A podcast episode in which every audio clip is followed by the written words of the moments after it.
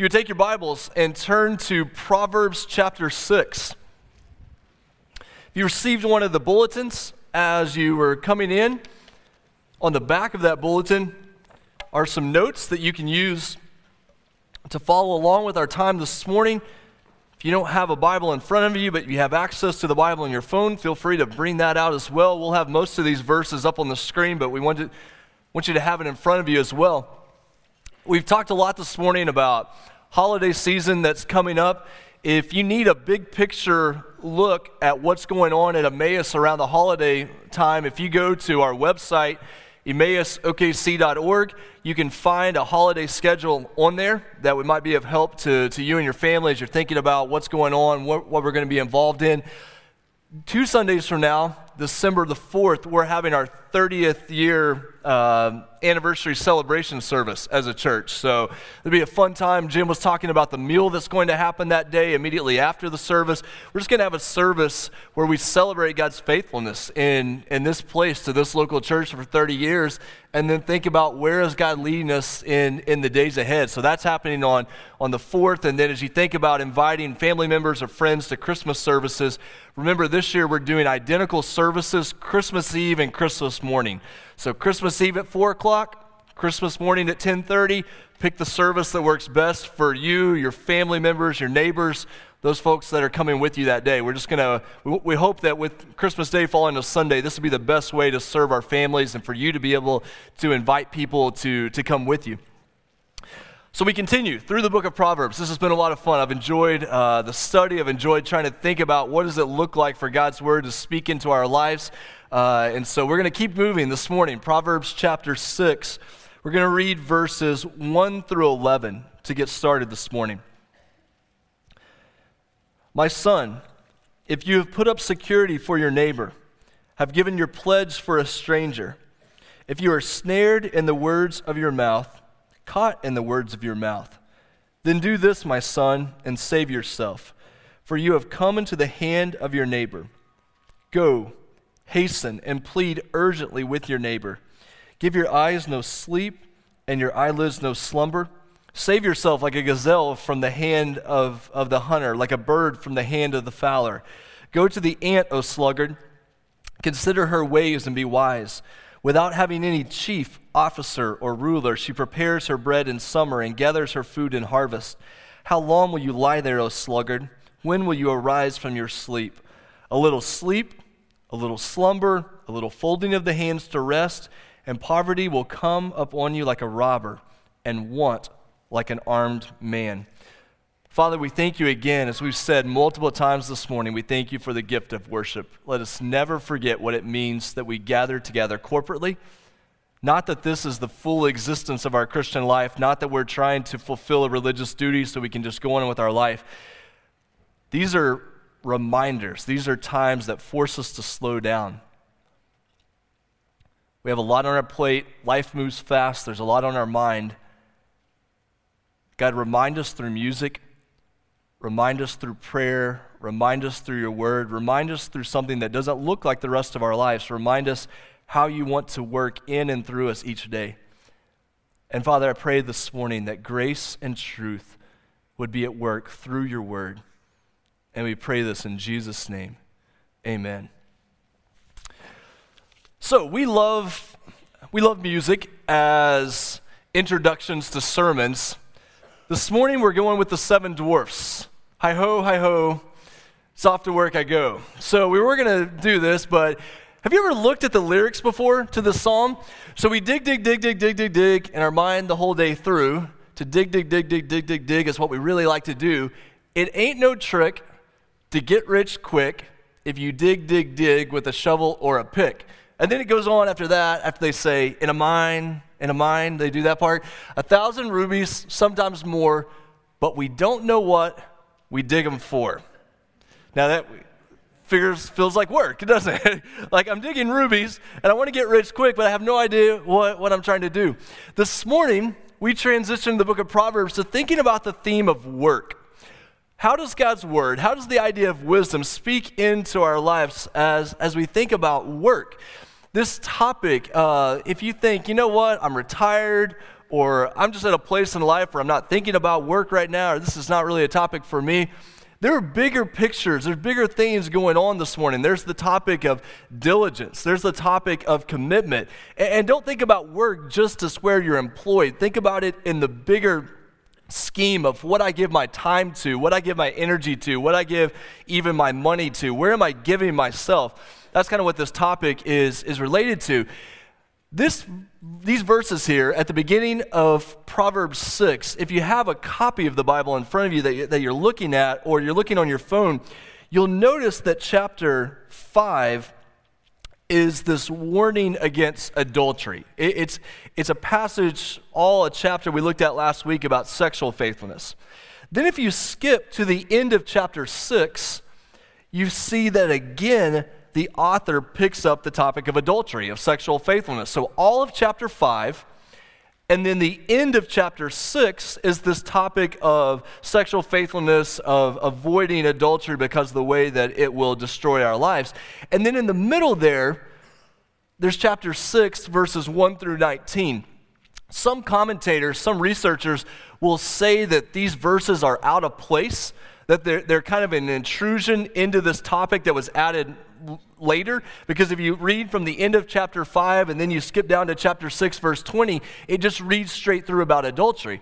But i don't think that's what's going on at all. I, I think what we're going to find this morning is these topics specifically this topic of work this morning is related to this topic of a sexual adultery at the end of 5 and the end of 6 and on your notes i put what i think is the connecting point the connecting point is that we don't want to get entangled in someone else's situation, in someone else's, we're going to talk about financial debt, but we don't want to get entangled where we're not supposed to get entangled. In other words, stay at home, be diligent in what you've been called to be diligent to, and don't find yourself running in, in different areas. If you're here this morning and you're not able to work because of injury, because of unemployment, there's a burden that can be carried. I want you to hear me through all the way to the end because I don't want you to walk away feeling burdened down by guilt. I want you to hear what God's word is saying. Students, I know that sometimes older folks will look into our generation and our work ethic doesn't always look the greatest. Uh, and, and there's sometimes a misunderstanding about how the world does change, but we need to hear those thoughts. What does it look like to have a work ethic? What does it look like to put our faith into action? How do we do this in accordance with God's word? So here we go. Proverbs chapter 6, starting in verse 1, it says, My son, if you have put up security for your neighbor, have given your pledge for a stranger, if you are snared in the words of your mouth, caught in the words of your mouth. Okay, so what's the situation that's being set up here in verses 1 and 2? This idea of putting up security becoming surety, uh, guaranteeing a loan. Essentially, the topic is about providing financial backing for someone else who is in debt. It's getting entangled by putting up security, by putting up money for someone else's debt. So it's not talking about giving a gift. It's not even talk about lending money. It's specifically about securing someone else's debt, securing someone else's money. Who's involved in this? Well, obviously the son is involved because the son shows up all the time throughout Proverbs. It's, it's these lessons given to this young man about how to live life. But notice, two other people are involved here the neighbor at the beginning of verse 1 and the stranger at the end of verse 1. So there's the son who's given this advice, and then there's the neighbor and the stranger. The stranger, you can connect back to chapter 5 we learned in chapter 5 about the strange woman. Now we've got to the point of learning about the strange man in chapter 6. Uh, if your neighbor is also the strange man, then you're in a whole nother world. But uh, I don't think these are the same people. You have the neighbor, and then you have the stranger. This idea of two different people that you could be caught up in this financial financial situation with. Don't miss the fact that the neighbor and the stranger here are presented as male uh, figures. Don't for a second think that Proverbs presents the idea that only females entice someone to, to sin. Chapter 5, this adulterous, strange woman came off looking like all ladies are bad and all ladies are trying to entice. Equally so, chapter 6 puts the men up there as the ones who are enticing someone to sin. So if you ever read the Bible, you read the book of Proverbs and think, man, it's so anti woman, it's so misogynistic, just keep reading a little bit longer and the guys will come off really bad as well. And so you, will find that chapter 6 is a real balance point between, between men and women and what's, what's going on there. What's the procedure that got this person into the situation. It's probably a situation in which the son has gone to a neighbor or to a stranger and, with a promise word and a handshake, has said, I'll back up your loan. I'll guarantee your loan. The reason we think it's done with a verbal promise and a handshake is because you see there in verse 1 or verse 2 it says, If you are snared in the words of your mouth, caught in the words of your mouth. It's harder to see where the handshake comes into play. But where the handshake comes into play is there in verse 1 where it says, If you have given your pledge, you can connect the word for hand or striking hands as the same phrase as giving a pledge. So you've shaken someone's hand, you've given your promise, and you've said, I'll back up your loan, I'll get involved in your financial situation. Verse 3. Verse 3 says, Do this, my son and save yourself, for you have come into the hand of your neighbor. Go hasten and plead urgently with your neighbor. So, what do you do if you've secured someone else's loan, if you've gotten entangled in their financial responsibility? You get yourself out of it. It's very clear. It says, do this and save yourself. Probably not meaning literally save your life, though, if you got entangled with the mob, uh, you might be saving your life uh, at this point, or it might be too late save yourself here probably means save your livelihood, uh, save, save your legacy. Remember that so much about what Proverbs deals with is being able to pass on a legacy one generation to the next. If you secure someone else's debt, and that goes badly and you lose your money, in this culture, you have nothing left to pass on to the next generation. So, one of the reasons the, the teacher is dealing with, the father figure is dealing with this, is because it has to do with having something to pass on to the next generation. So, saving yourself is not just saving your life, it's saving your livelihood so that your family is taken care of, so that your legacy, that your generations are taken care of. How do you do this? Well, first, if you come into the hand of your neighbor, go. So you take initiative. Go and deal with this. Number two, hasten. And that word hasten not only means to do it quickly, but to do it in a humble way. Uh, it's connected to the idea of humility. You've gotten yourself in a bad situation, so you take initiative, you go and humble yourself before the other person, which in this situation is very ironic because they were the one who was in debt they're the ones who should be humbled, but you got entangled in their situation, so you go and humble yourself before them and plead urgently with your neighbor. Your words got you into the situation, so go and use your words to get yourself out of the situation. Plead urgently that you can get out of the situation. Then it goes on to verse 5 or verse 4. And it gives you kind of a mental picture of what's being said here. Verse 4 Give your eyes no sleep and your eyelids no slumber. The imagery here is that you went into the situation with your eyes closed. You weren't wise. You weren't seeing all the facts. Your eyes were closed and you got yourself into the situation. Now's no time to fall asleep. this is no time to sleep on a bad situation. Don't delay. Get yourself out of it. Verse 5 Save yourself like a gazelle from the hand of the hunter, like a bird from the hand of the fowler. In other words, even an animal knows when they're trapped, it's better to get out of the situation than just to stay in the trap. I'm in this bad situation. What do I do? Get yourself out of it because the gazelle and the bird know to do this. Now, this idea that we're seeing here of not securing someone else's loan, this is consistent with what you find through the rest of Scripture, especially the rest of Proverbs. Proverbs, um, Proverbs chapter 11 Verse 15 Whoever puts up security for a stranger will surely suffer harm, but he who hates striking hands and pledge is secure. Proverbs chapter 17, 17 and 18. A friend loves at all times, and a brother is born for adversity. One who lacks sense gives a pledge and puts up security in the presence of his neighbor. In other words, there's one thing to love as a brother and as a friend, there's another to get entangled in a person's situation. So, what's the author addressing in, in these verses? Well, why would you put up security for a stranger? Why would you secure their loan? Very simply, this has the feel of a get rich quick scheme. You put up security for this person's loan so that when it comes through, you're going to get a pretty serious kickback. It's taking advantage of someone else's situation, getting yourself entangled in that situation with the hopes that you're going to get something out of it. So the lesson here is avoid get rich quick schemes. Avoid getting caught up in someone else's situation that has the chance not only to hurt them, but to hurt you as well.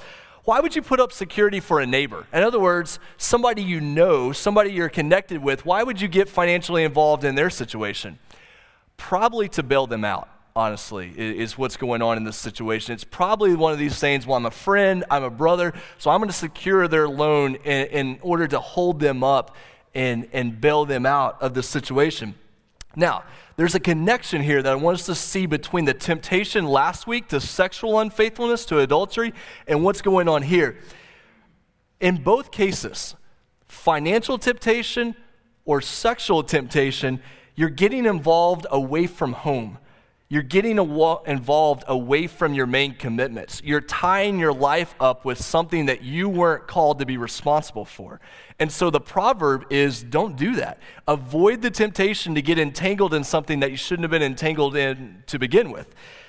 Equally so, both adultery and making security for somebody else's loan, in both cases, it lacks foresight.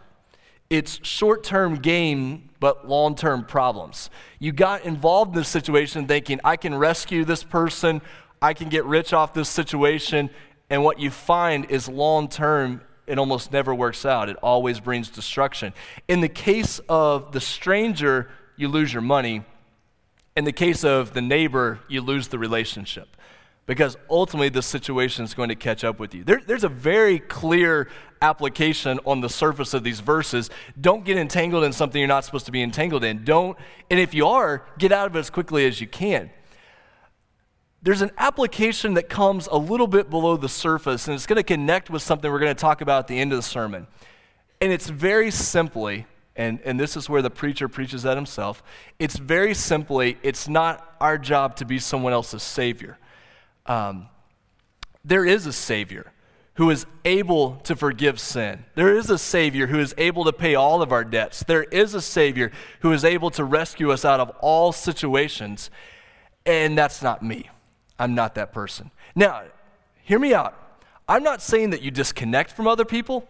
I'm not saying that you don't love strangers or give holiday gifts or provide when people are in need. I'm not saying that you don't come alongside your neighbor and develop loving, healthy relationships where you care for one another, you serve one another, you're in this together.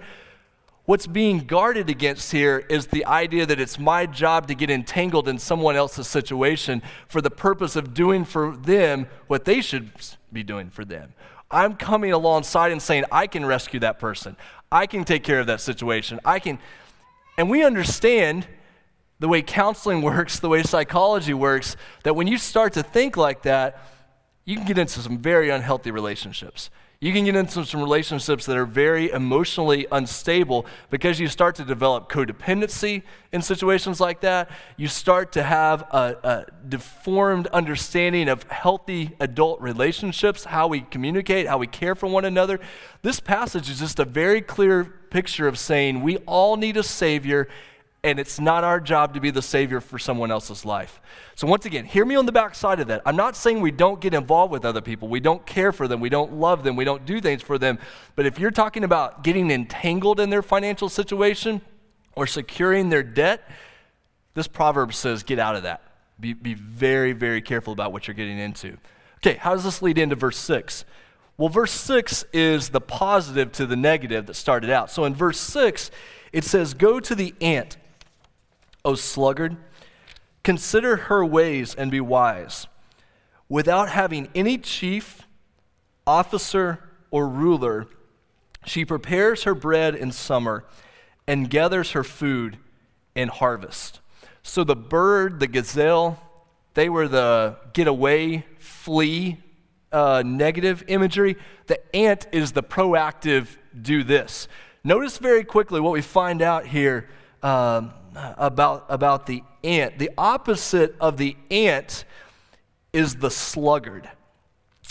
The sluggard in the Holman Christian Standard Bible is the slacker. I kind of like that translation better. But uh, the sluggard or the slacker. If kids, if you're reading now the New Living Translation, it'll call this person lazy bones. so it's sluggard, slacker, lazy bones. Some translations will use slothful, and, and I can't hear the term slothful without thinking of Zootopia and those awesome sloths that are, are there at the DMV, you know, like flash, flash, 100 yard dash uh, at the end of, end of Zootopia. That's got to be one of the greatest characterizations in the history of, a, of, of movies. But uh, the idea that you just move so slowly, that you're lazy, that you don't do anything. So you have the ant on one hand, and you have the sloth on the other hand. And it's saying, be like the ant. Here's something fun about the book of Proverbs. And this is true of wisdom literature across the board. But, but in the book of Proverbs, it will tell us often to learn from animals. And if you're an animal lover, if you're a pet lover, it's amazing what you can learn just by paying attention to, to animals. It's amazing what you can learn by paying attention to creation. And Proverbs tells that story over and over again. Learn from animals, learn from creation. Uh, side note here, but something that would be a resource to parents and grandparents uh, in, in, the audience. Emmaus, we have a, a subscription with a group called Right Now Media. Uh, and, and right now, media, if you get an account, you can go to our website and you can get signed up for an account with Right Now Media. Right Now Media has some different uh, kids shows. They have a lot of adult, great adult Bible studies and material in there, but they have a lot of good kids shows too. One of those shows is called Owlegories, but it's spelled O W L E G O R I E S, Owlegories. Uh, teachers like Jen Wilkin, who's going to be here in February doing a women's event, teachers like Matt Chandler, they're involved with this program. But it teaches kids about wisdom and about parables using these animals. Uh, and so, so it's called allegory. So it's something you can, there's a website for Owlegories, but if you want to get a subscription to Right Now Media, we can help you get set up with that and you can use that. It's just fun to see how the book of Proverbs uses animals and, and uses uh, creation to teach lessons. So here we have the sloth. And, and if you've seen Zootopia, it's funny that verse 5 mentions a gazelle. Uh, so you've got the gazelle, and you've got the sloth, and now you have the ant. What do we learn about the ant? Here's four characterizations of the ant.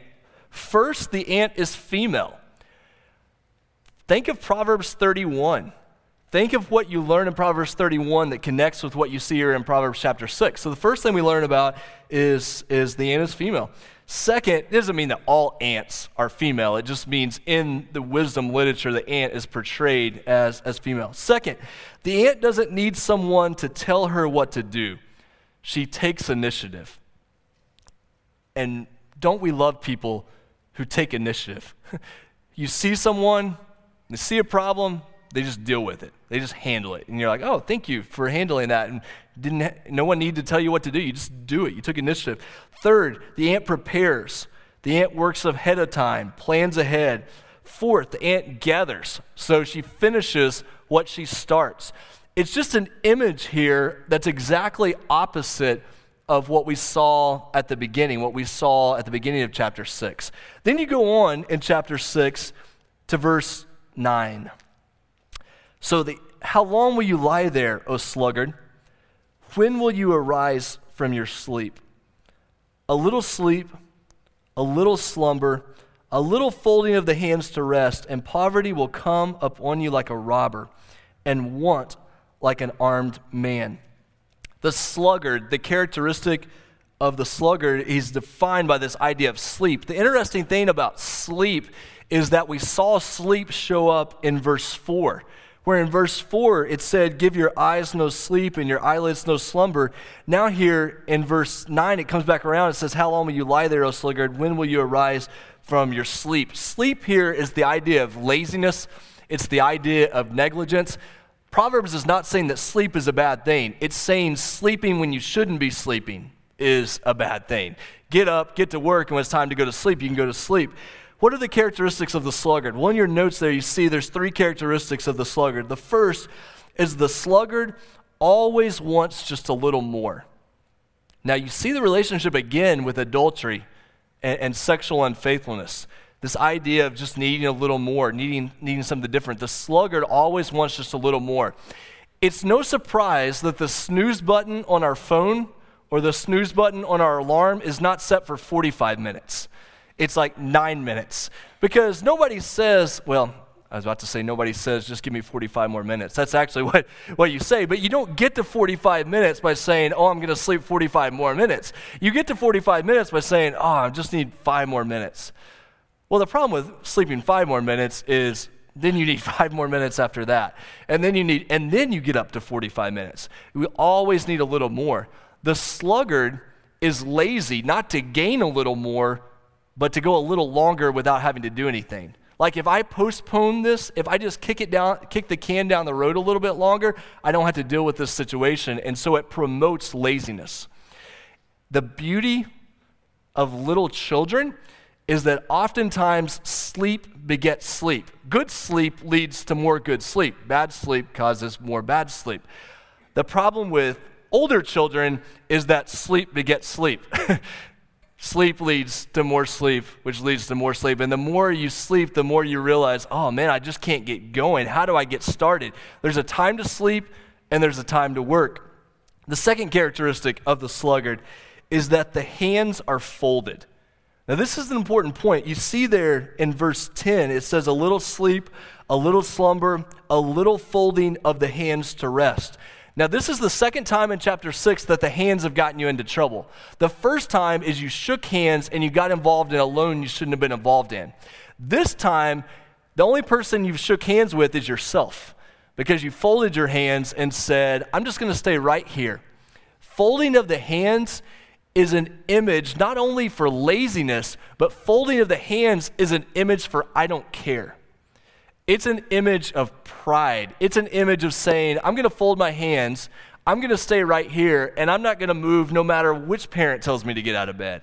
I'm not going to move no matter what that person says. I'm just going to fold my hands, be prideful, and stay right here. And it says a little folding of the hands is always going to get you into trouble because you're just going to sit there and be negligent, be, be rebellious instead of getting to work.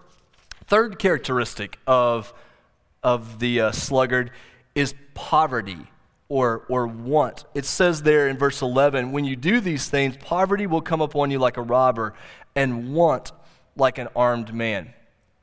Now, here's a distinction that we have to hear really clearly. In Proverbs, laziness will make one poor, but that doesn't mean that the poor are lazy. So don't, don't miss that distinction. In Proverbs, Laziness will make someone poor, but that doesn't mean the poor are lazy. Sometimes we read verses like this, and then we find ourselves looking down at someone who doesn't have a job or someone who is struggling financially, and immediately we jump to the fact, oh, that person's being lazy. Well, we all know that economic realities, that employment realities are way more complicated than that. Way more going on than that. Not only that, but Scripture over and over again tells us to care for the poor. You see that modeled in the Old Testament prophets. You see that modeled in the life of Jesus. You see that in the book of James over and over again. So don't read this passage here and say, well, every poor person out there, every person poorer than me, must be lazy. No, no, there's, there's a lot more going on. It does say that laziness will lead to poverty, but it's not saying that the opposite is always true. The main problem here, the main issue going on in chapter 6 is that laziness shows a lack of love for others. Laziness demonstrates a lack of care for those around you. Poverty, right here, comes from willful neglect. If you have poverty, you don't have enough, and not having enough means you don't have enough just for yourself. It's that you don't have anything to share with somebody else. So the problem with laziness here in Proverbs is not just that you don't have enough, it's that you don't have enough to share. You, you don't care about those around you. The distinction that we're trying to make here is the person who is poor and humble. meaning they take full responsibility for their situation, they accept help with humility and grace, and they desire to do what they can. They want to be at work. There's a desire to be involved in the community, to be contributing what's going on, versus the person who's poor and prideful about it. It's everybody else's responsibility to help them. It's everybody else's responsibility to come around and take care of their situation. And it's not just that they don't have enough, it's that they're prideful and remaining in that situation. Now, we realize that's a hard situation politically. That's a hard situation if you're involved in a business. Frankly, that's probably a hard situation with family members and friends at times. Is how do we assess is it humility or is it pride? What's going on in this situation? But what I want you to hear, and what all of this leads to, is it doesn't matter if you're poor or if you're the rich speculator at the beginning of chapter 6. Whether we are poor or whether we are rich, we all need a Savior. It doesn't matter if you're the speculator who comes along and controls everybody else's loans and gets involved in other situations, or if you're the sluggard, we all need a Savior. Because this idea of work, this idea of being involved in what we're supposed to be involved in, comes back around to what is our relationship like with the Lord. Ephesians chapter 2, verses 8 through 10 address this issue. What does it mean to understand work? To understand putting our faith in action in relation to knowing who God is. Ephesians 2 says, For by grace you have been saved through faith. And this is not your own doing, it is the gift of God not a result of works, so that no one may boast.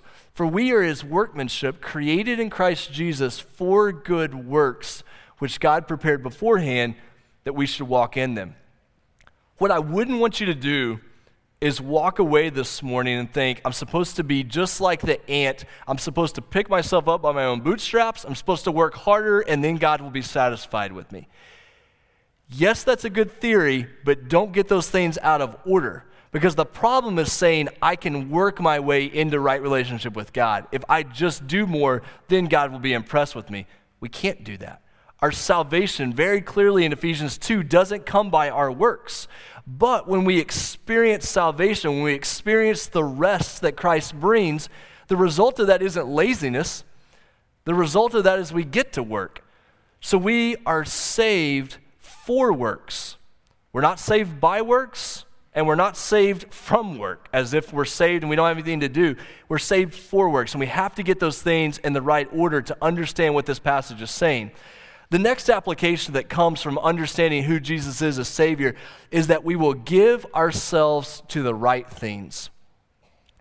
And here at the end, if I could just focus you on this point, because if you're anything like me, this is the point you need to hear. This is the one other than not being somebody else's savior. This is the one that hit me most deeply this week. Being able to give ourselves to the right things. 2 Timothy chapter 2 verse 4 says no soldier gets entangled in civilian pursuits since his aim is to please the one who enlisted him. This whole passage in, in, Proverbs 6 is about giving yourself to the right things. It's about giving your time, your energy, your effort to the right things.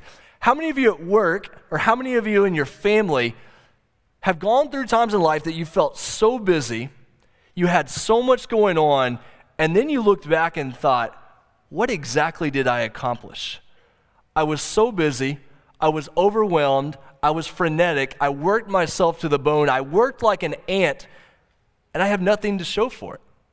Well, a lot of times, what it is, is we're giving ourselves to the wrong things. You can be busy, you can be like an ant in so many areas of life, and then we can be lazy in those areas that really matter. So here's what this looks like you work yourself to the bone at work, and you come home and you're lazy toward your family or you work yourself like crazy to provide financially for your family, but you're lazy when it comes to being a spiritual provider for your family. Or you give yourself to everybody else, everybody else's situation you're getting entangled in, but you don't have anything left for the people who are closest to you.